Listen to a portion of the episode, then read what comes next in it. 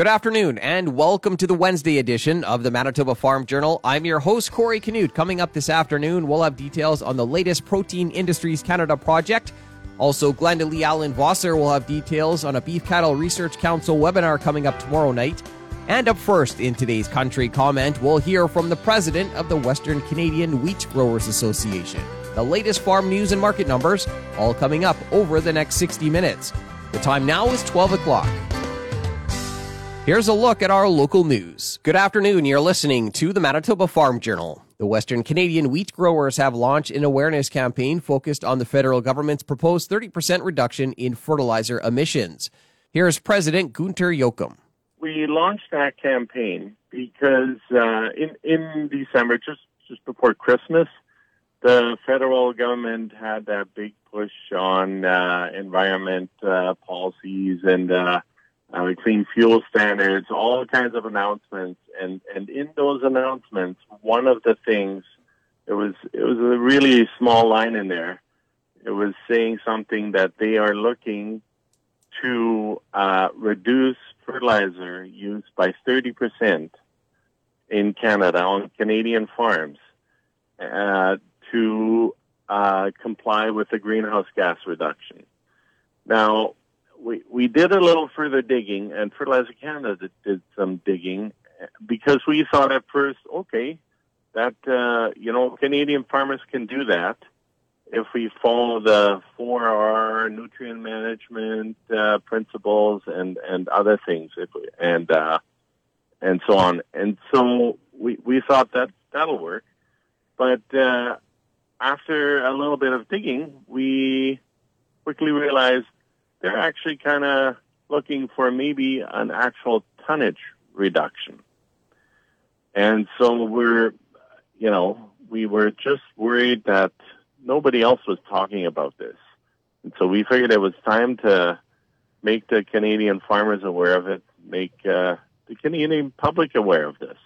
It uh, it is not based on science what they're doing, and it, it's not law yet. But the government is looking at this.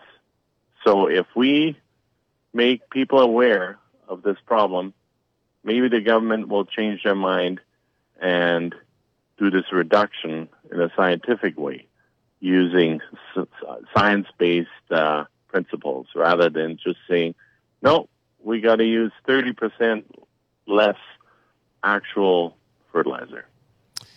Yeah, I guess if that was the case, what uh, impact would that have on on the bottom line? Well, if you could use only, uh, let's say, uh, 66% of, of your regular fertilizer use, uh, it would be pretty detrimental. If, if you can, you know, if you put 100 pounds of N on your wheat, for example, just as an example, and all of a sudden you can only put 66 pounds on because you need to reduce your fertilizer use, that that would be huge. Be a huge dent in the yields you could get off. And less yield equals less product, less product equals less profit. Less profit uh, doesn't work, not sustainable. You mentioned you were uh, just out checking crops. Um, how are things looking in, in your area there? Well, it's uh, it's very dry. Things are still hanging on. We did get uh, anywhere from five to 20 millimeters about a week ago. And so that, that helped some, some later crops. But, uh, we are maybe about 10 days away from our wheat harvest. Our oats is, oats are drying down really fast. They don't look very good at all. Uh, canola is thin, uh, lots of aborted pods, lots of heat blasting going on. Really hard to put a, a number on it as far as yield goes, but uh, it does not look very good at all. No. That was Gunter Jochum, president of the Western Canadian Wheat Growers Association. A look at what's happening in the markets this afternoon is coming up. Good afternoon. I'm Corey Canute. The province's weekly crop report notes drought concerns persist with downgraded yield outlook for most crops this week. Farmers must contact MASC prior to putting crops to alternate use.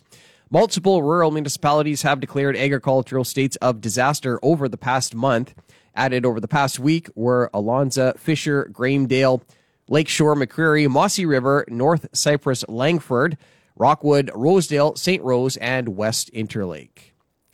The Western Canadian wheat growers have launched an awareness campaign focused on the federal government's proposed 30% reduction in fertilizer emissions. Here's President Gunter Jochum. We did a little further digging, and Fertilizer Canada did some digging because we thought at first, okay, that, uh, you know, Canadian farmers can do that if we follow the 4R nutrient management uh, principles and, and other things, if we, and uh, and so on. And so we we thought that that'll work. But uh, after a little bit of digging, we quickly realized they're actually kind of looking for maybe an actual tonnage reduction. Calculations by Fertilizer Canada show that using modeling software, a 30% absolute emission reduction for a farmer with 1,000 acres of canola and 1,000 acres of wheat would have their profit reduced by up to $40,000 annually. And yesterday, Protein Industries Canada announced a partnership to help build on the use of pea and hemp in plant based food and ingredients. NRGene Canada, Farm- Farmers Business Network Canada, Pulse Genetics, and Manitoba Harvest are coming together to develop new pea and hemp varieties for use in food and ingredient processing, including a new pea hemp flour blend. Bill Greuel is CEO of Protein Industries Canada. Focused on developing new pea and hemp varieties for products such as flour blends, this consortia will address everything from consumers' nutritional needs to functionality for food manufacturers. Specifically, the work will increase protein content, improve starch content, and improve texture while developing new hemp and pea based protein ingredients. The total project investment is $5.1 million. That was a look at today's farm news. I'm Corey Canute.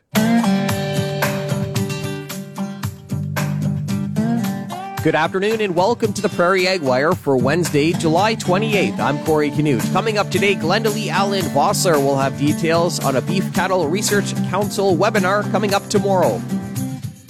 The Beef Cattle Research Council is holding a free webinar for producers dealing with drought stress. The webinar gives producers an opportunity to ask the experts questions to help with their own individual challenges.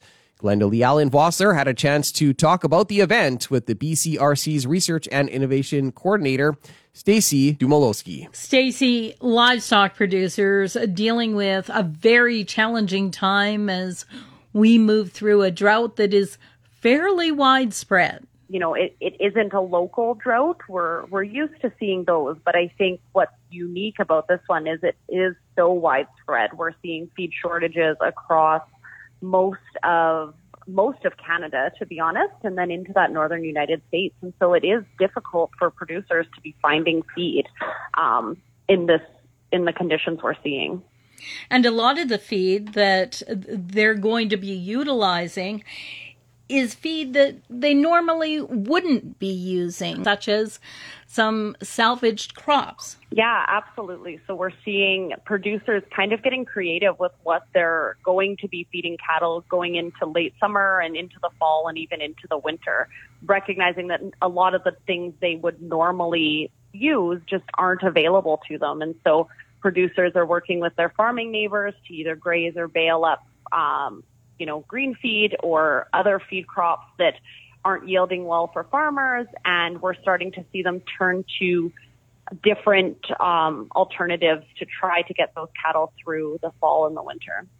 That being said, the Beef Cattle Research Council has lined up a, a, number of experts to talk with producers about how to move through this drought stress and, and utilize some of these non traditional feeds. And you have a webinar coming up this week. Absolutely. Yeah, the webinar will be July 29th. And we have lined up a panelist of veterinarians, nutritionists, and forage experts for producers to come and ask those questions. So this is not like our typical webinars. We're not having these people actually present on the topic. We're just opening it up to Q&A. So producers can either write in those questions ahead of time and we can make sure to ask them on air. And that's probably the best way to get them answered or during the webinar as things pop up, they're also have the option to ask questions there. So this is meant to be really interactive. It's meant to just kind of answer those questions as producers start thinking about those alternative feeds of what what they need to look out for when feeding those things. Because I think it's very unique the situation that we're in, and you know some of these things we tend to forget about. You know, looking for nitrates and sulfates and just different things to be aware of as you start to feed those different feed sources that you may not be used to. So, walk us through the speakers that will be answering producers' questions, if you will. We have Dr. Cheryl Waldner. Um, she is the Beef Cattle Research Council's Senior Research Chair in Beef Cattle Health in Large Animal Clinical Sciences. So she is a veterinarian and professor at the Western College of Veterinarian Medicine and has years of experience working in the field in um, animal health. And so she's going to be covering that area. We have Dr. Bart Lardner, who is a PhD research scientist who for years ran the Termuende or Western Beef Development Center, which is now part of the University of Saskatchewan. And his expertise really lies in that pasture and water management area in cow calf systems, and so summer and winter grazing systems. We have Dr. Andrew Acton. He is a veterinarian with Deep South Animal Clinic, and he, you know, grew up in in southwestern Saskatchewan. Their practice is there, and so he's very used to dealing with drought and the animal health concerns in this area. And then we have Dr. John McKinnon. He is a professor emeritus in the Department of Animal and Poultry Science at the University of Saskatchewan. He is a nutritionist uh, by trade and also does some nutrition co- consulting and then um, teaching at the university as well. You've got just a great lineup of speakers. And as you said, this webinar is really about producers getting all of their questions answered. And you've encouraged producers that they can go, of course, to the Beef Cattle Research Council website to sign up for the webinar. If they do have questions that they'd like to send in ahead of time, how can they do so? So the easiest way is actually when they register for the webinar, they can actually just type in, there's a box to type in their questions there. They can email them directly to us as well at info at beefresearch.ca, but it's probably just easiest to do it when you're registering for the webinar. And then if producers aren't able to make the actual day of the webinar, if you register and type your questions in, they will get answered online and then they can, they will receive a recording of it afterwards where they can watch it. Overall, final thoughts, key comments that you would like to leave with producers today? Yeah, so I would just encourage producers who are dealing with um, drought stress across across Canada to take a few moments to register online. Like I said, if you can't make it on the 29th, we will have the recording available afterwards. If you're not already subscribed to the blog um, at Beef research.ca. There's an option to subscribe to our blog. As we get new resources, we're putting them out there. We're highlighting existing resources there. So I recognize that this is unique and challenging times, but we do have information available for producers that are looking to figure out what they're going to do for fall feed and for even late summer feed. There is information available there and uh, don't hesitate to reach out with any of those questions that they might have you go to the website beefresearch.ca, the link to register for the webinar is right on the homepage. But if for some reason you're not seeing it there, you can also link to it through um, there's a resources tab along the top and a drop down menu that says webinars. Once again, the Beef Cattle Research Council's free webinar for beef producers experiencing drought stress Ask the Experts runs Thursday, July 29th at 7 p.m. Mountain Time. For Golden West, I'm Glendalee Allen Vossler. Thanks, Glendalee. That's it for the Prairie Ag Wire for today. If you have any questions or opinions to share, send them to us by email, the farm desk at goldenwest.ca. On behalf of Glendalee Allen Vossler, I'm Corey Canute. Thanks for listening and have a great afternoon. The Prairie Ag Wire will return tomorrow on the Golden West Farm Network. Time now for a look at the farm calendar. The Canadian Hereford Association annual general meeting and Bonanza 2021 takes place this week at the Brandon's Keystone Center, pending public health restrictions. For up to date information on the event, visit the Bonanza 2021 website. The annual general meeting for Farm Credit Canada takes place August 18th at 1 p.m. This will be held in a virtual setting. Visit the FCC website for details on how to join. And Manitoba Agriculture is offering an online environmental farm plan workshop August 25th. Go to the Manitoba Agriculture website to register. The deadline to enter is August 11th. Continuing with the Manitoba Farm Journal here on this Wednesday afternoon. Yesterday, Protein Industries Canada announced a partnership to help build on the use of pea and hemp in plant-based food and ingredients. Bill Greuel is CEO of Protein Industries Canada. This is a really exciting project for our ecosystem. NRGene Canada, Farmers Business Network Canada, Pulse Genetics and Manitoba Harvest are helping show the world that Canada's diverse crops can become a diverse selection of high quality plant based ingredients. Together, we're investing $5.1 million into this project, an investment that will go towards new crop varieties for farmers, new ingredients for food manufacturers, new plant based foods for consumers, and new global markets for Canada's plant based foods and ingredients. Focused on developing new pea and hemp varieties for products such as flour blends, this consortia will address everything from consumers' nutritional needs to functionality for food manufacturers. Specifically, the work will increase protein content, improve starch content, and improve texture while developing new hemp and pea-based protein ingredients.